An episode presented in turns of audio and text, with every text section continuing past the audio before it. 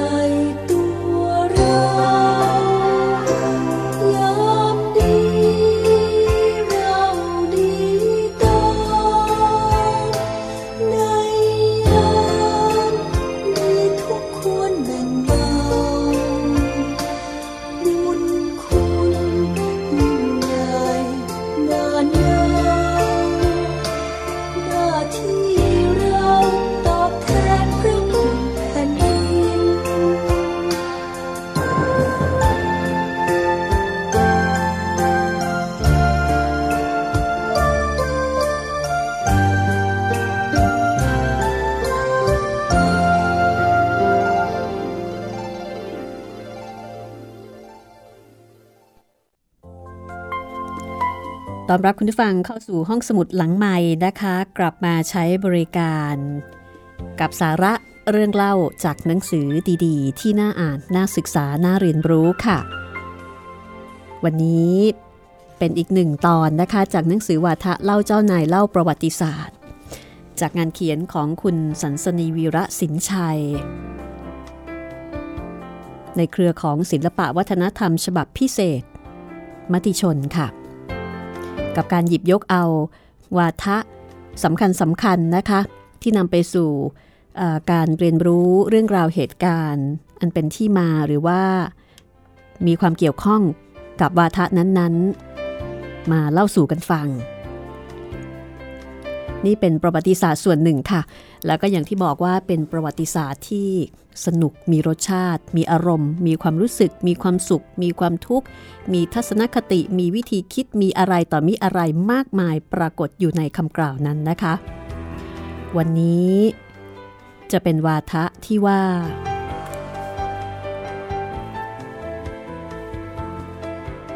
ถ้าบ้านแตกเมืองเสีย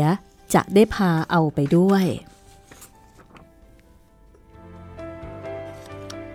สั้นๆเลยนะคะ ถ้าบ้านแตกเมืองเสีย จะได้พาเอาไปด้วย นี่เป็นวาทะของเจ้านายพระองค์ไหน และมีเหตุการณ์อะไร ที่น่าสนใจ เกี่ยวข้องกับวาทะนี้ เชิญติดตามได้เลยค่ะ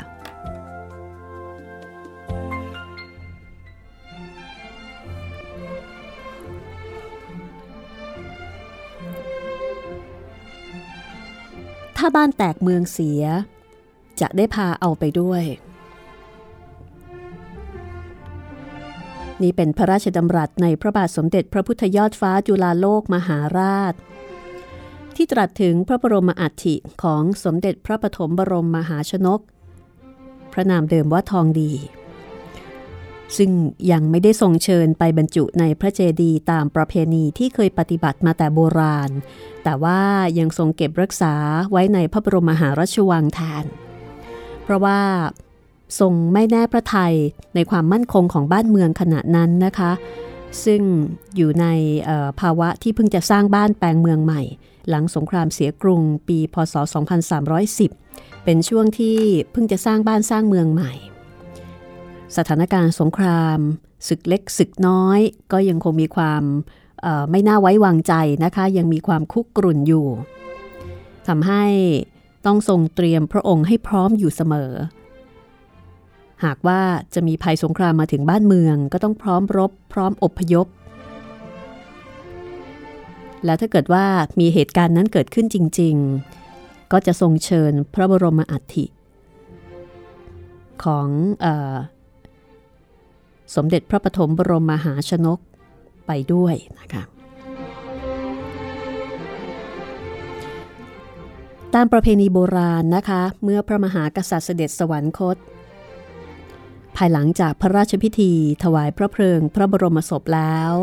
ก็จะมีการเชิญพระบรมอัฐิกลับเข้ามารักษาในพระราชมณฑียนระยะหนึ่ง จนกว่าจะมีการสร้างเจติยสถานสำหรับบรรจุพระบรมอัฐิเสร็จเรียบร้อย ก็จะเชิญไปบรรจุในพระเจดีย์นั้นค่ะ ประเพณีนี้ปฏิบัติสืบต่อกันมาตั้งแต่สมัยอยุธยา จนเมื่อเกิดศึกพม่า ครั้งเสียกรุงครั้งที่สองปีพศ 2310 รัษฎรก็หนีภัยสงครามแตกกระสานซ่านเซน ครั้งนั้นครอบครัวของล้นเกล้ารัชกาลที่หนึ่งยังเป็นสามัญชนเหมือนกับรัษฎรทั่วไปนะคะสมเด็จพระปฐมบรมมหาชนกหรือว่าพระชนกของพระองค์เนี่ย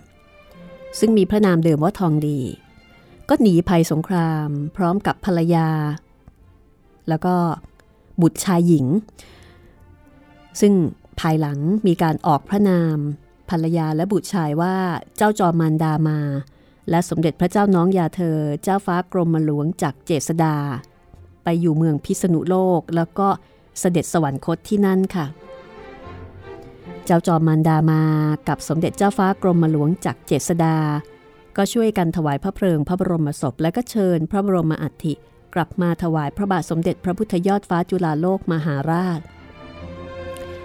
พระองค์จึงมีพระราชดำริว่า ช่วงเวลานั้นบ้านเมืองยังไม่มั่นคง ยังไว้ใจไม่ได้ เพราะว่าพม่าก็ยังมีความพยายามที่จะยกกองทัพมาตีไทยคืนให้ได้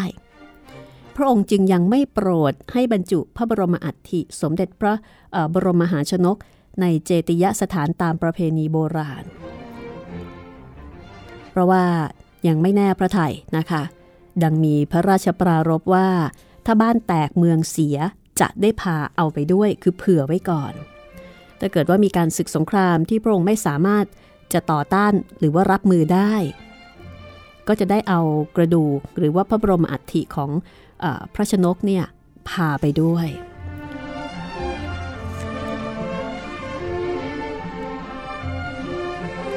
ผลของการมีพระราชปรารภในครั้งนั้นนะคะ ประกอบกับความจำเป็นในเวลาต่อมา ก็ทำให้เกิดการเปลี่ยนแปลงประเพณีการรักษาพระบรมอัฐิค่ะ แม้ว่าจะไม่ได้มีความตั้งพระราชหฤทัยที่จะเปลี่ยนแปลงประเพณีก็ตาม เริ่มตั้งแต่เมื่อเสด็จขึ้นครองราชสมบัติ ธรรมเนียมในพระราชพิธีถือน้ำพระพิพัฒน์สัตยา สมัยกรุงศรีอยุธยานั้น ข้าราชการทั้งหลายเนี่ยจะต้องถวายบังคม พระบรมรูปพระเจ้าอู่ทอง หรือที่เรียกกันว่าพระเทพบีดอน แต่พระเทพบีดอนได้ถูกไฟไหม้ละลายไปเมื่อครั้งเสียกรุง จึงมีความจำเป็นที่จะต้องหาสิ่งอันเป็นมงคลอื่นขึ้นแทนครั้งนั้นพระบาทสมเด็จพระพุทธยอดฟ้าจุฬาโลกมหาราช จึงโปรดให้ข้าราชการ ถวายบังคมพระบรมอัฐิ สมเด็จพระปฐมบรมมหาชนกแทนพระเทพบิดร ด้วยเหตุนี้นะคะ พระบรมอัฐิจึงยังคงถูกรักษาไว้ ในพระบรมมหาราชวังตั้งแต่ครั้งนั้นค่ะ และเมื่อพระองค์เสด็จสวรรคต พอถึงพระราชพิธีถือน้ำพระพิพัฒน์สัตยาในสมัย รัชกาลที่สองก็เกิดปัญหาว่า จะให้ข้าราชการ ถวายบังคมพระบรมอัฐิของล้นเกล้ารัชกาลที่หนึ่งในฐานะที่ทรงเป็นปฐมกษัตริย์ หรือจะให้ถวายบังคมพระบรมอัฐิของสมเด็จพระชนกของรัชกาลที่หนึ่งเกี่ยวกับเรื่องนี้นะคะสมเด็จกรมพยาดำรงราชานุภาพพ ระองค์ทรงแสดงความเห็นไว้ในหนังสือสารสมเด็จ ซึ่งเป็นพระหัตถเลขาที่ทรงเขียนโต้ตอบ กับสมเด็จเจ้าฟ้ากรมพระยานริศรานุวัติวงศ์ว่า คิดดูที่จริง สมควรจะถวายบังคมพระบรมอัฐิพระบาทสมเด็จพระพุทธยอดฟ้าจุฬาโลก แทนพระเทพบิดร ยิ่งกว่าพระบรมอัฐิ สมเด็จพระปฐมแต่ถ้าทำเช่นนั้น ก็เป็นเหมือนอย่างลดพระเกียรติ สมเด็จพระปฐมแม่ก็ตัดสินลำบากเหมือนกันนะคะ คือรัชกาลที่หนึ่งพระองค์ก็ ทรงถวายบังคมพ่อของท่านน่ะนะคะพูดง่าย ๆ เพราะว่าตอนนั้น พระองค์ท่านก็เป็นปฐมกษัตริย์ เป็นที่หนึ่ง เป็นองค์เริ่มต้นของราชวงศ์ของเมืองใหม่ พระองค์ก็ทรงเลือก พระชนกหรือว่าพ่อของท่านนะคะ เป็นสิริมงคลสำหรับลูกละค่ะ แต่ทีนี้พอต่อมา ก็เอ๊ะ จะยังไงดี เพราะว่าถ้ายึดตามประเพณีเดิมของล้นเกล้ารัชกาลที่หนึ่งก็ต้องถวายบังคม พระชนกของรัชกาลที่หนึ่งแต่ถ้าถือตามหลักก็ต้องเป็นปฐมกษัตริย์ก็คือรัชกาลที่หนึ่ง ซึ่งสมเด็จกรมดำรงก็บอกว่าในเรื่องนี้น่าจะเป็นการถวายบังคมล้นเกล้ารัชกาลที่หนึ่งในฐานะที่ทรงเป็นปฐมบรมกษัตริย์ ของราชวงศ์จักรีนะคะแต่ถ้าทำอย่างนั้นก็เหมือนเป็นการลดพระเกียรติพระชนกของรัชกาลที่หนึ่งอีก ดังนั้นเพื่อป้องกันคำคอรหา แล้วก็ความลำบากใจของหลาย ๆ ฝ่าย ก็มีการเห็นพ้องกันว่า ให้ถวายบังคมพระบรมอัฐิทั้งสองพระองค์พร้อมกันเลย ด้วยเหตุดังกล่าวจึงเกิดประเพณีประดิษฐานพระบรมอัฐิไว้ในพระธาตุมนเทียนในพระบรมมหาราชวัง เพื่อที่จะได้อัญเชิญมาให้ข้าราชการได้ถวายบังคมพระบรมอัฐิพระเจ้าแผ่นดินทุกราชการ ในพระราชพิธีถือน้ำพระพิพัฒน์สัตยา และในงานพระราชพิธีต่างๆ เพื่อประกอบพระราชกุศลถวาย แต่ว่าในส่วนพระบรมอัฐินั้นก็ไม่ได้ประดิษฐานหรือว่าเก็บรักษาเอาไว้ในพระธาตุมนเทียนแต่เพียงที่เดียวนะคะ เพราะว่าหลังจากพระราชพิธีถวายพระเพลิงพระบรมศพแล้วเนี่ยก็จะมีการแบ่งพระบรมอัฐิเป็นหลายส่วน ส่วนหนึ่งรักษาไว้ในพระธาตุมนเทียนตามประเพณีใหม่ อีกหลายส่วนพระราชโอรส พระราชธิดา และพระบรมวงศานุวงศ์ใกล้ชิด แบ่งไปเก็บรักษาไว้ในวัง หรือตำหนักส่วนพระองค์ เพื่อสักการะบูชา และทำบุญถวายพระราชกุศลในโอกาสต่างๆ บางส่วนก็มีการอัญเชิญไปบรรจุไว้ที่ฐานพระประธาน ในพระอารามที่พระเจ้าอยู่หัวพระองค์นั้นๆ ทรงสถาปนา หรือโปรดปรานเป็นพิเศษ อย่างเช่น พระบรมอัฐิของล้นเกล้ารัชกาลที่หนึ่งส่วนหนึ่งบรรจุไว้ที่วัดโพคือวัดพระเชตุพนวิมลมังคารารามนะคะ พระบรมอัฐิพระบาทสมเด็จพระพุทธเลิศล่านภาลัย ส่วนหนึ่งบรรจุไว้ที่วัดอรุณราชวราราม พระบรมอัฐิ พระบาทสมเด็จพระนั่งเกล้าเจ้าอยู่หัว ส่วนหนึ่งบรรจุไว้ที่วัดราชโอรสาราม พระบรมอัฐิพระบาทสมเด็จพระจอมเกล้าเจ้าอยู่หัว ส่วนหนึ่งบรรจุไว้ที่วัดราชประดิษฐ์สถิตมหาสีมารามเป็นต้นค่ะ ทีนี้ต่อมาภายหลังเหตุการณ์ต่างๆ ก็เปลี่ยนไปตามการเวลานะคะ เพราะว่าเมื่อพระราชโอรส พระราชธิดาแล้วก็ พระบรมวงศานุวงศ์รุ่นใหญ่เสด็จล่วงลับไปแล้ว พระบรมอัฐิก็ตกอยู่ในการดูแลรักษาของรุ่นลูกรุ่นหลาน ความผูกพันใกล้ชิดก็ลดน้อยลงตามลำดับ พระบาทสมเด็จพระจอมเกล้าเจ้าอยู่หัว ก็เลยโปรดให้มีการสำรวจสอบสวนหาพระบรมอัฐิหากเห็นว่าตกอยู่กับผู้ที่ไม่มีกำลังพอจะรักษาให้สมพระเกียรติยศได้ ก็โปรดให้รับ พระบรมอัฐินั้น ไปรักษาไว้ในพระบรมมหาราชวัง หรือพระบรมวงศานุวงศ์บางพระองค์ เห็นว่าจะไม่สามารถรักษาพระบรมอัฐิไว้ได้ เช่น ในกรณีที่พระราชธิดากรณีที่เป็นพระราชธิดาแล้วก็ไม่ทรงมีทายาทสืบสายราชสกุล มักจะส่งพระบรมอัฐิเข้าไปขอให้รักษาไว้ในพระบรมมหาราชวัง หรือมอบหมายให้พระบรมวงศานุวงศ์ที่ใกล้ชิดพระองค์หนึ่งพระองค์ใดทรงจัดการให้ เรื่องนี้นะคะ สมเด็จเจ้าฟ้ากรมพยานริศรานุวัติวงศ์ก็ทรงเล่าไว้ในหนังสือสารสมเด็จว่า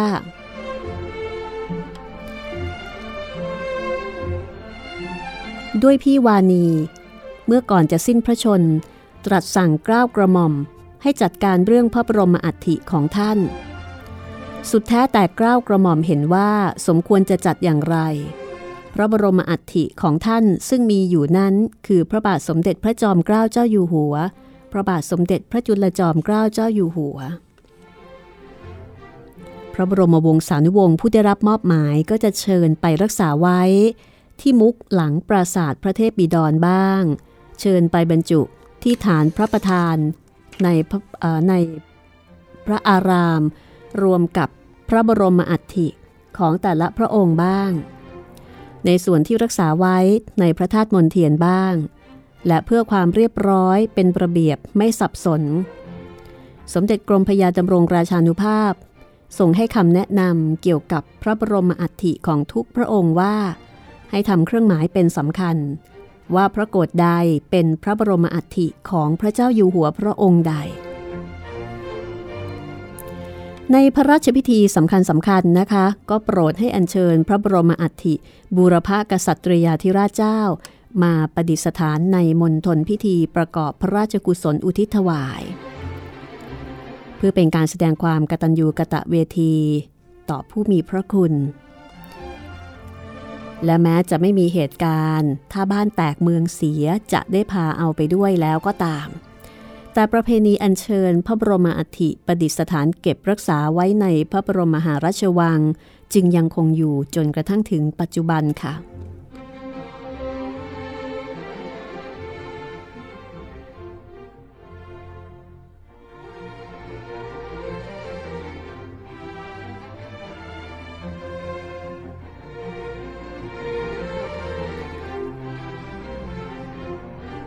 มาถึงวาทะต่อไปนะคะ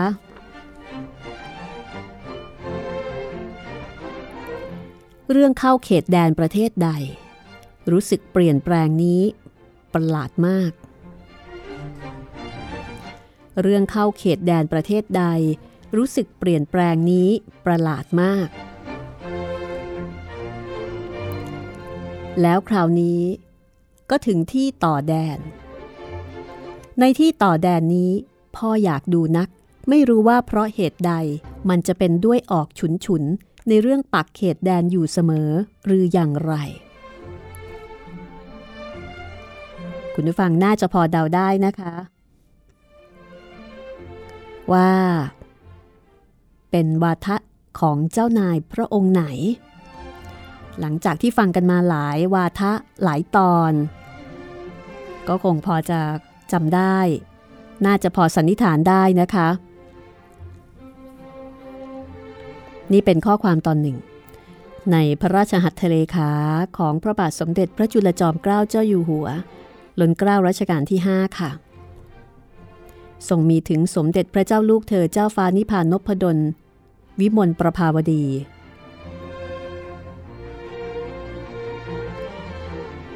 ขณะเสด็จประพาสยุโรปครั้งที่สอง ปีพศ 2450 ค่ะ ที่ในระหว่างการเสด็จผ่านประเทศต่างๆ ส่งให้ความสนพระไทยเกี่ยวกับเรื่องเขตแดนของแต่ละประเทศเป็นพิเศษ เพราะว่าทรงรู้สึกอัดอั้นพระไทยนะคะจากเหตุการณ์ที่ฝรั่งเศสเนี่ยใช้เลขกลมาฮุบเอาดินแดนของเราไป คือฝรั่งเศส ใช้ความไม่ชัดเจนในเรื่องการปักปันเขตแดนระหว่างประเทศ ในสมัยโบราณนะคะ การกำหนดเส้นกั้นเขตแดนของแต่ละประเทศเนี่ย ก็จะมีการใช้แม่น้ำบ้างที่ที่เรียกว่าเป็นปราการธรรมชาติ บางแห่งก็ใช้ภูเขา ที่เรียกกันว่าสันปันน้ำไทยและประเทศใกล้เคียงก็ใช้แม่น้ำ และก็สันปันน้ำเป็นเส้นกั้นเขตแดนเช่นกัน แม้ว่าบางครั้งจะมีการแผ่ขยายราชอาณาเขตเข้ายึดครองดินแดนใกล้เคียง แต่ก็ไม่ได้มีการกำหนดเขตแดนที่ชัดเจนแน่นอน แต่ก็รู้กันนะคะว่า ดินแดนแห่งไหนเป็นของประเทศใด และประเทศที่มีอำนาจเหนือดินแดนนั้น ก็จะดูแลทุกสุข ของประชาชนในครอบครอง ส่วนประเทศที่อยู่ใต้อำนาจ ก็จะแสดงออกด้วยการส่งเครื่องราชบรรณาการ หรือส่งกำลังไปช่วยเหลือกิจการต่างๆ ตามแต่ประเทศที่มีอำนาจเหนือเนี่ยจะเรียกร้องหรือว่าออกคำสั่ง ทีนี้พอมาถึงพุทธศตวรรษที่ 23 มีการคุกคามของจักรวรรดินิยมตะวันตก ซึ่งมีความทันสมัยมีความเหนือกว่าในเรื่องของอาวุธยุโทโธปกรณ์ ก็เข้ายึดครองดินแดนต่างๆ ในทวีปเอเชีย พม่าเขมร ลาว ยวนมาลายูก็เรียบวุฒแล้วค่ะ ตกเป็นเมืองขึ้นของจักรวรรดินิยมตะวันตกทั้งสิ้น แต่ปัญหาก็คือว่าดินแดนบางส่วนของบางประเทศที่ถูกชาติตะวันตกยึดครองเนี่ยอยู่ในพระราชอำนาจของราชอาณาจักรสยาม ในฐานะประเทศสราช แต่การปกครองประเทศสราชของสยามในสมัยนั้น ให้กษัตริย์หรือเจ้าผู้ครองนครนั้นๆ ยังคงสามารถปกครองบ้านเมืองของตนตามปกติ เพียงแต่ต้องส่งเครื่องราชบรรณาการมาถวาย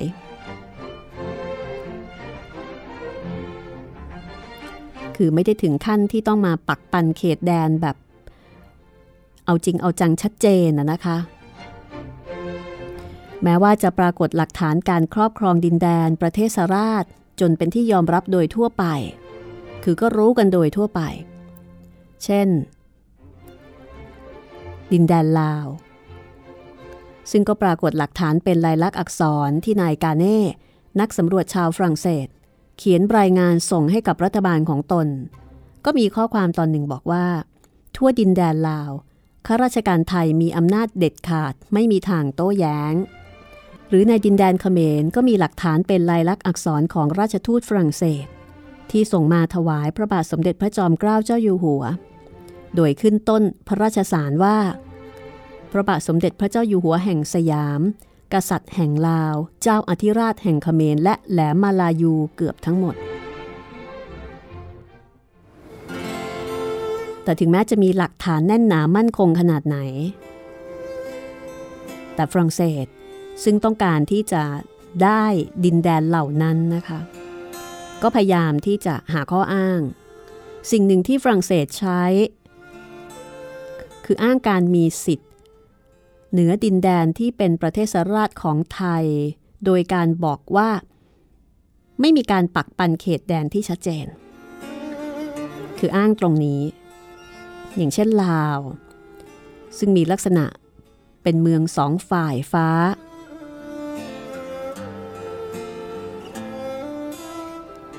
คือยอมรับการปกครอง ทั้งของยวนแล้วก็ของไทย เมื่อฝรั่งเศสยึดครองยวนได้ ก็อ้างสิทธิ์บอกว่าลาวเนี่ยเคยเป็นดินแดนของยวนมาก่อน เมื่อฝรั่งเศสได้ยวน ลาวก็ต้องตกเป็นของฝรั่งเศสด้วยสิ แล้วก็ยังยึดครองล้ำเข้ามาในแม่น้ำโขงโดยไม่สนใจเขตแดนใด ๆ นอกจากนี้ก็ยังดำเนินวิธีต่างๆ เพื่อที่จะได้ยึดครองดินแดนที่เคยเป็นของไทย ไปเกลี้ยกล่อมหัวหน้าหมู่บ้าน หัวหน้าชุมชน ให้ยอมรับอำนาจการปกครองของฝรั่งเศส โดยแสดงถึงศักยภาพของตนในการที่จะรักษาความสงบและนำความเจริญรุ่งเรืองมาสู่ชุมชนหมู่บ้านและเมือง โดยที่ไม่สนใจสิทธิ์ดั้งเดิม ในเรื่องนี้นะคะ ลนเกล้ารัชกาลที่ 5 แม้ว่าพระองค์จะทรงเร่งรัดจัดการเรื่องเขตแดน ที่จะให้มีการปักปันให้ชัดเจนตามแบบสากล ฝรั่งเศสจะได้ว่าไม่ได้ พระองค์ก็ให้นายเจมส์แมคคาทีและนายคอลลินส์วิศวกรชาวอังกฤษสำรวจแล้วก็ทำแผนที่เพื่อที่จะได้กำหนดเขตแดนสยามให้ชัดเจน แต่ก็ไม่ทันค่ะ ฝรั่งเศสก็เร่งที่จะใช้ทั้งกลอุบายและอิทธิพล โดยไม่สนใจหลักฐานเขตแดนแล้วก็สิทธิ์ใด ๆ ทั้งสิ้น การกระทำทั้งหลายของฝรั่งเศสก็ทำให้เกิดความกดดัน แล้วก็ทำให้ลนเกล้ารัชกาลที่ 5 นี้ทรง ทุกข์แล้วก็ทรงตรอมพระไทย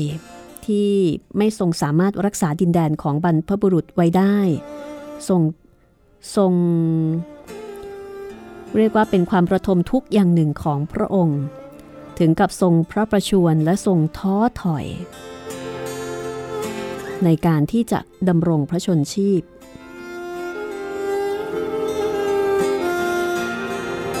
เอาละค่ะ พักสักครู่หนึ่งแล้วกันนะคะ แล้วเดี๋ยวกลับมาติดตามกันต่อว่าในช่วงเวลานั้นหลนเกล้ารัชกาลที่ 5 ทรงจัดการอย่างไร เราถึงได้รอดมาได้ค่ะ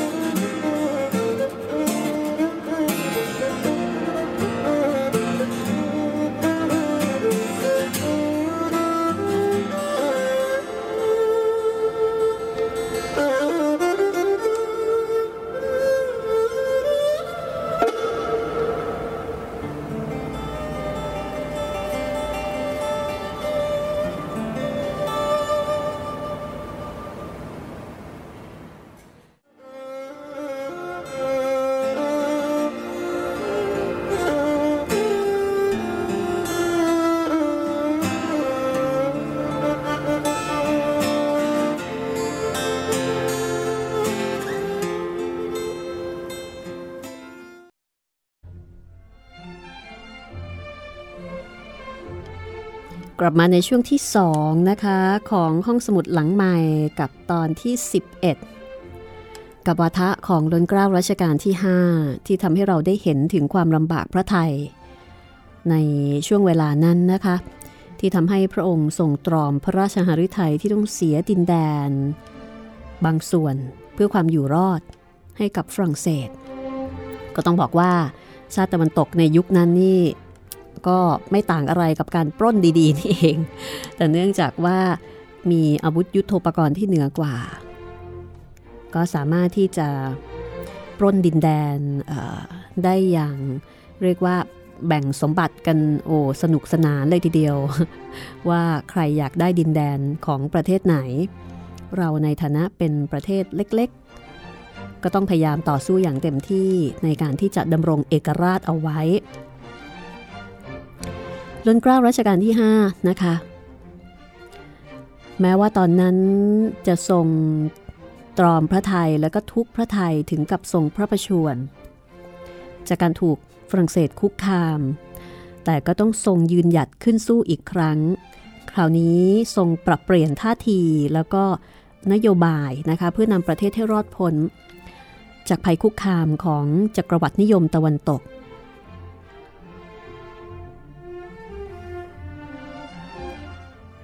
แล้วก็ส่งมุ่งเน้น ในการที่จะพัฒนาชาติบ้านเมือง ให้เจริญ ตามแบบอารยประเทศ เพื่อมีให้ชาวตะวันตกใช้เป็นข้ออ้างว่าเราเนี่ยเป็นบ้านป่าเมืองเถื่อน เพราะฉะนั้นต้องเข้ามาครอบครอง เพื่อช่วยนำความเจริญมาให้ อันนี้ก็เป็นเหตุผลที่ทำกับประเทศเพื่อนบ้านมาแล้ว พระองค์ก็ต้องทรงทำให้สยามเป็นประเทศที่ สังคมนานาชาติเนี่ยรู้จักและก็ยอมรับทำให้ประเทศมีตัวตนในสังคมโลก ว่าเป็นประเทศที่มีเอกราชอำนาจอธิปไตยและสิทธิเท่าเทียมกับประเทศอื่น ๆ ด้วยการเสด็จเยือนประเทศต่าง ๆ ในยุโรป ในปีพศ 2440 นะคะ คือการเสด็จประพาสยุโรปครั้งที่หนึ่ง ในการเสด็จเยือนยุโรปครั้งนั้น วัตถุประสงค์สำคัญประการหนึ่งก็คือจะได้ทอดพระเนตร ความเป็นจริงเกี่ยวกับความเจริญของชาวยุโรป เพื่อที่จะได้ทรงเก็บข้อมูลนำมาวิเคราะห์ คัดกรองสิ่งดีสิ่งไม่ดี สิ่งที่ควรทำตามและสิ่งที่ไม่ควรทำตาม ตลอดจนสิ่งที่จะทรงนำมาปรับเปลี่ยนผสมผสานให้เป็นประโยชน์แก่บ้านเมืองมากที่สุด และก็เป็นผลเสียน้อยที่สุด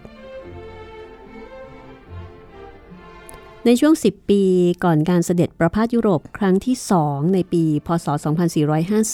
2450 ตอนนั้นสยามก็ได้รับการพัฒนาให้เจริญรุ่งเรืองในทุกๆด้านนะคะ แต่ว่าปัญหาระหว่างไทยกับฝรั่งเศสเกี่ยวกับเรื่องเขตแดนเนี่ย ก็ยังไม่จบยังไม่หมด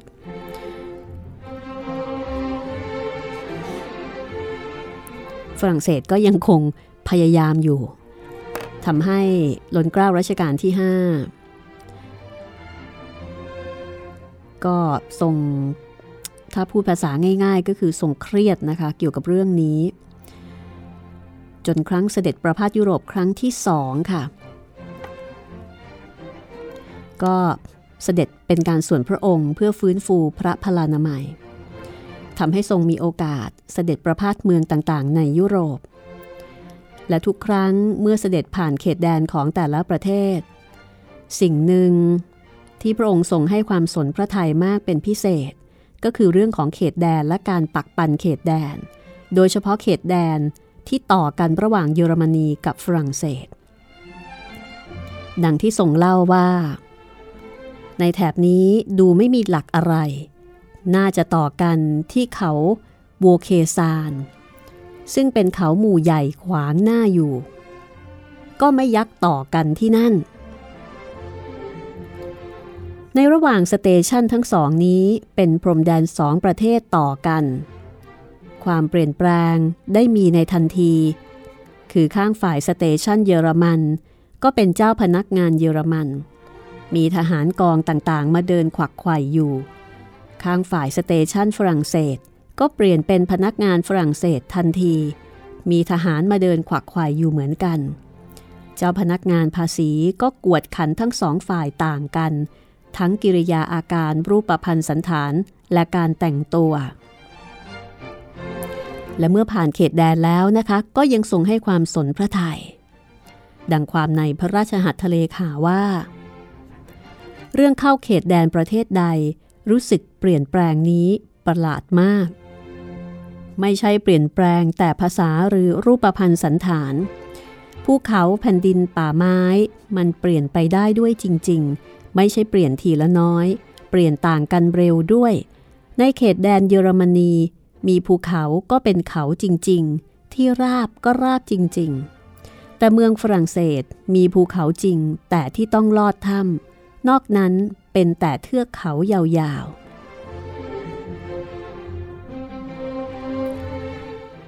แม้เหตุการณ์เกี่ยวกับฝรั่งเศส จะผ่านไปช้านาน แต่ทุกสิ่งก็น่าจะอยู่ในความทรงจำของพระองค์นะคะ โดยเฉพาะ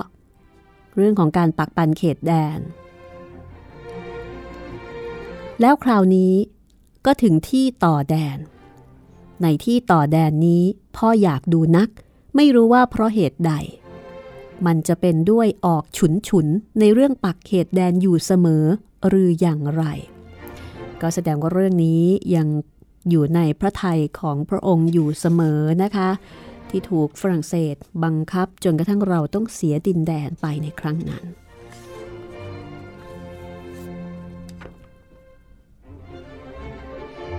มาถึงวาทะต่อไปค่ะ ยังอยู่กันที่เรื่องการเมืองการปกครองบ้างนะคะ ว่าทะนี้คือ การมี constitution นั้นไม่ใช่ของง่าย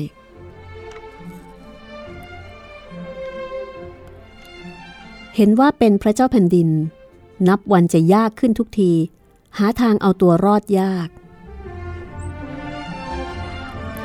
คุณผู้ฟังคิดว่านี่เป็นวาทะของเจ้านายพระองค์ไหนคะ นี่เป็นพระราชปรารภ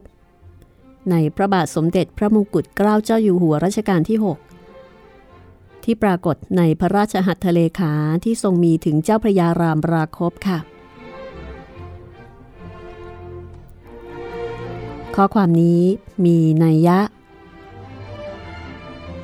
ของความท้อพระทัยและสะเทือนพระทัยในเหตุการณ์ร้ายแรงที่เกิดขึ้น หลังจากเสด็จ ถลิงถวันราชสมบัติเพียงปีเดียว แล้วเกิดเหตุการณ์กบฏรอสอร้อยสามสิบ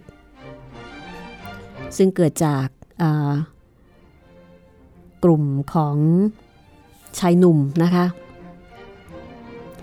ซึ่งภายหลังมีผู้สรุปว่า พวกที่คิดคิดโดยมากเป็นเด็กๆ มุทะลุตึงตังทำอะไรเห็นเป็นการสำเร็จทั้งนั้น คนหนุ่มกลุ่มนี้ประกอบด้วยทหารบก ทหารเรือ มีร้อยเอกขุนทวยหารพิทักษ์ เหลงสีจันร้อยโทจือขวะกุล ร้อยโทจรูนณบางช้าง เรือโทฟื้น เรือตรีหม่อมหลวงพัก และเรือตรีแสงเป็นต้น บรรดาหนุ่มๆ คนรุ่นใหม่เหล่านี้นะคะ ก็ต้องการการปกครอง แบบประชาธิปไตย ตามแบบประเทศทางตะวันตก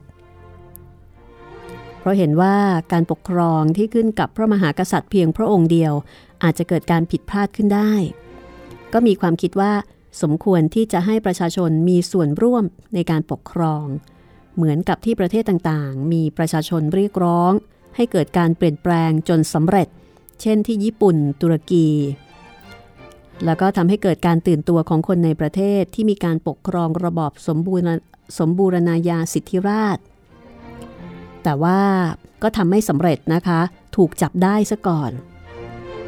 แต่ผลของการก่อกรบฏครั้งนั้น ก็ทำให้ร้นกล้ารัชกาลที่ 6 นี้ทรงสะเทือนพระทัยอย่างมาก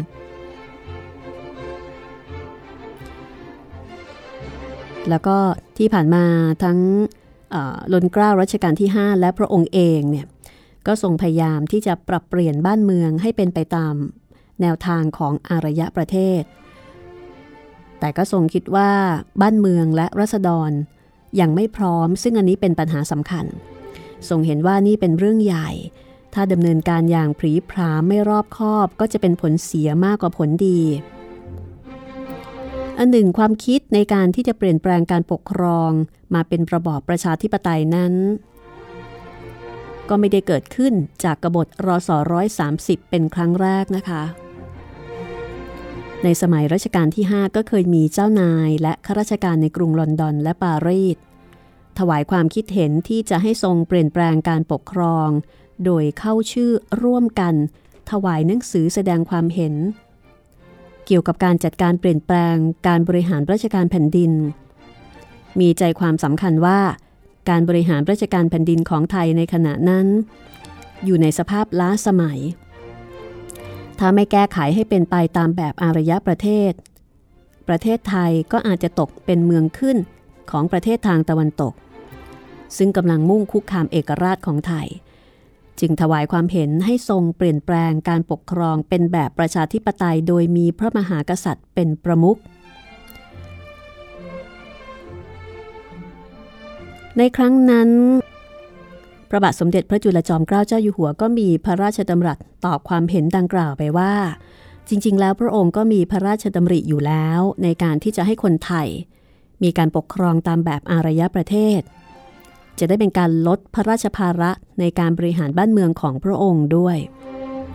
แต่ก็ทรงพบว่ายังไม่สามารถทำได้แบบทันทีทันใด เพราะว่ามีปัญหามาก ประการสำคัญก็คือ การขาดแคลนคนที่มีความรู้ความเข้าใจในการปกครองแบบใหม่ เพราะว่าคนส่วนใหญ่ของประเทศยังคงยึดมั่นในขนบธรรมเนียม การมีพระมหากษัตริย์ ทรงบริหารบ้านเมืองเป็นสิทธิ์ขาด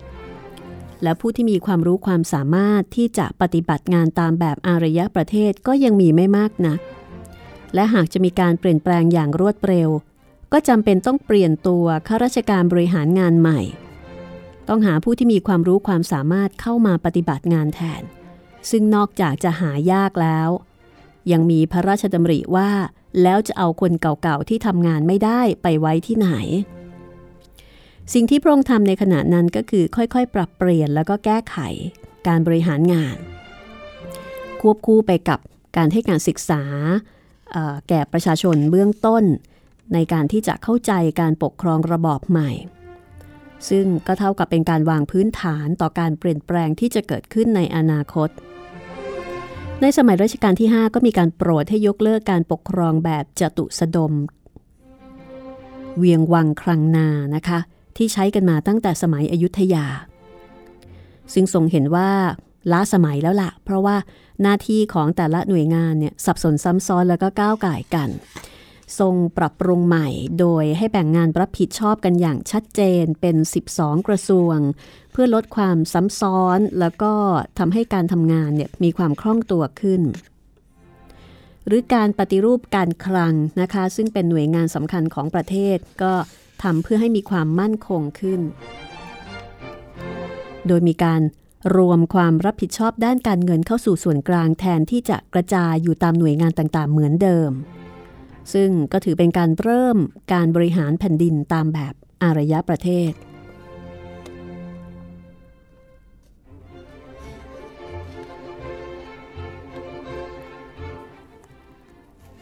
แต่นอกจากนี้นะคะก็ยังทรงถ่ายเทบรรดาเสนาบดีที่ไม่มีความสามารถในการปฏิบัติงานตามที่ปรับปรุงใหม่ได้อย่างนิ่มนวลด้วย โดยไม่มีการกระทบกระทั่งกัน คือการปรับนโยบายใหม่เนี่ยค่ะ ก็เป็นการเป็นการถ่ายเทข้าราชการรุ่นเก่าอย่างนิ่มนวลโดยไม่มีการกระทบกระทั่งกัน เพราะว่าเอาระบบเป็นใหญ่นะคะ เป็นการเปลี่ยนระบบคนก็ต้องเป็นไปตามระบบนั้น ก็ไม่กินแหนงแคลงใจกัน และในโอกาสนั้นก็ทรงบรรจุบุคคลที่ มีความคิดความเข้าใจในการบริหารงานแบบใหม่เข้าไปปฏิบัติงานแทนทำให้การพัฒนาประเทศเริ่มที่จะรุดหน้าไปตามแนวทางใหม่ ทีนี้ระหว่างดำเนินการก็เจอกับปัญหาอุปสรรคเยอะทีเดียว เพราะว่าคนที่จะเข้าใจเนี่ยก็มีไม่มากนัก คนที่เสียผลประโยชน์ ไม่ต้องการการเปลี่ยนแปลงก็มาก คนที่ไม่สนใจ การเปลี่ยนแปลงของโลก ก็ไม่ยอมให้ความร่วมมือใด ๆทำนองนั้นนะคะ ประการสำคัญก็คือต้องทรงเผชิญกับผู้ที่ต้องการเปลี่ยนแปลงการปกครองแบบใหม่ อย่างรวดเร็ว โดยไม่คำนึงถึงผลเสียและก็ความไม่พร้อม ซึ่งพระองค์เห็นว่าถ้าไม่พร้อมเนี่ยจะนำมาซึ่งอันตรายอย่างใหญ่หลวง แล้วก็ทรงตระหนักว่าการเตรียมการของพระองค์น่าจะยังไม่สำเร็จในรัชสมัยนี้ แล้วก็ทรงหวังว่าในรัชสมัยต่อมาน่าจะสืบสารงานนี้ให้สำเร็จได้ ดังนั้นเมื่อพระบาทสมเด็จพระมงกุฎเกล้าเจ้าอยู่หัวเสด็จขึ้นครองราชนะคะ ผู้คนที่ต้องการการเปลี่ยนแปลงการปกครองก็หวังว่าพระองค์เนี่ยจะทรงพระราชทานรัฐธรรมนูญ ในส่วนล้นเกล้ารัชกาลที่ 6 ก็ทรงมีพระราชดำริเป็นแนวเดียวกับสมเด็จพระบรมชนกนาถว่า คนส่วนใหญ่ของประเทศ ยังไม่มีความรู้ความเข้าใจในการปกครองแบบใหม่ คนที่รู้และเข้าใจก็ยังเป็นเพียงคนกลุ่มเดียว ที่เคยไปศึกษาต่างประเทศแล้วก็เข้าใจการปกครองลักษณะดังกล่าว จะบอกว่าเข้าใจก็คือมีความรู้นะคะ แล้วก็เป็นการรู้ทางทฤษฎี และเป็นการมองในมุมเดียวที่เห็นแต่ประโยชน์ที่จะได้รับเท่านั้นด้วย แต่ในส่วนของโทษและปัญหาก็ไม่มีใครมองไปถึงและไม่ยอมมอง พระองค์ทรงมองถึงผลเสียที่ประเทศชาติจะได้รับ ถ้ามีการเปลี่ยนแปลงในขณะที่ประชาชนยังไม่พร้อม จึงมีความจำเป็นที่จะต้องค่อยๆ ปรับเปลี่ยน แม้ว่าจะมีปัญหาอุปสรรคนานาประการ แล้วก็ทรงต้องเผชิญกับบุคคลที่ ต้องการจะให้บ้านเมืองเปลี่ยนแปลงไปอย่างทันทีทันใด พระองค์ทรงแสดงความคิดเห็นเกี่ยวกับเรื่องนี้ในบทพระราชวิจารณ์ ที่ทรงพระราชนิพนธ์ลงในหนังสือพิมพ์รายวันเสมอๆนะคะ อย่างเช่น ความบางตอน ที่จะอ่านให้คุณได้ฟังต่อไปนี้นะคะ การมี constitution นั้นไม่ใช่ของง่าย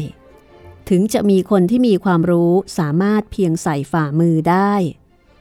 ก็ไม่หมายความว่าจะทำการในเรื่องให้รัษฎรมีเสียงร้อยแปดพันอย่างเป็นผลสำเร็จได้ เพราะยังเป็นหูป่าตาเถื่อน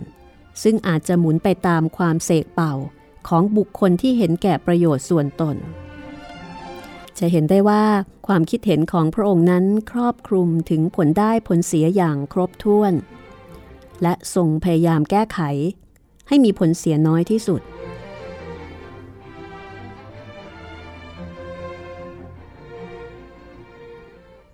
แต่ว่าอย่างไรก็ตามนะคะ ก็เกิดเหตุการณ์ ดังเช่น กลุ่มกบฏรอสร้อยสามสิบก็ทำให้ทรงกระทบกระเทือนพระราชหฤทยัย เพราะว่าผู้ก่อการนั้นล้วนแต่เป็นทหาร ดังที่มีพระราชปรารภว่า ฉันเห็นว่าพวกพลเรือนไม่มีกำลังอะไร พูดกันตรงๆว่า ถ้าคิดขบฏฉันก็ไม่กลัว เพราะฉันเชื่อว่าฉันมีทหารของฉันพอที่จะปราบได้ แต่ถ้าทหาร พากันโกงอำนาจของฉันเสียแล้ว ฉันก็หมดที่หวังเท่านั้น ตัวเราเวลานี้ ตกอยู่ในที่ลำบาก ยากที่จะรู้ได้ว่า ภัยอันตรายจะมาถึงตัวเวลาใด เพราะเรารู้สึกประหนึ่งว่าเป็นตัวคนเดียว หาพวกพ้องมีได้ หรือที่เป็นพวกพ้องก็เผอิญเป็นผู้ที่อยู่ในตำแหน่งอันหาอำนาจมีได้ ด้วยเหตุทั้งหลายทั้งปวงเหล่านี้จึงน่าจะเป็นที่มาของพระราชปรารภที่อัญเชิญมาตอนต้นนะคะว่า เห็นว่าเป็นพระเจ้าแผ่นดินนับว่าจะยากขึ้นทุกที หาทางเอาตัวรอดยาก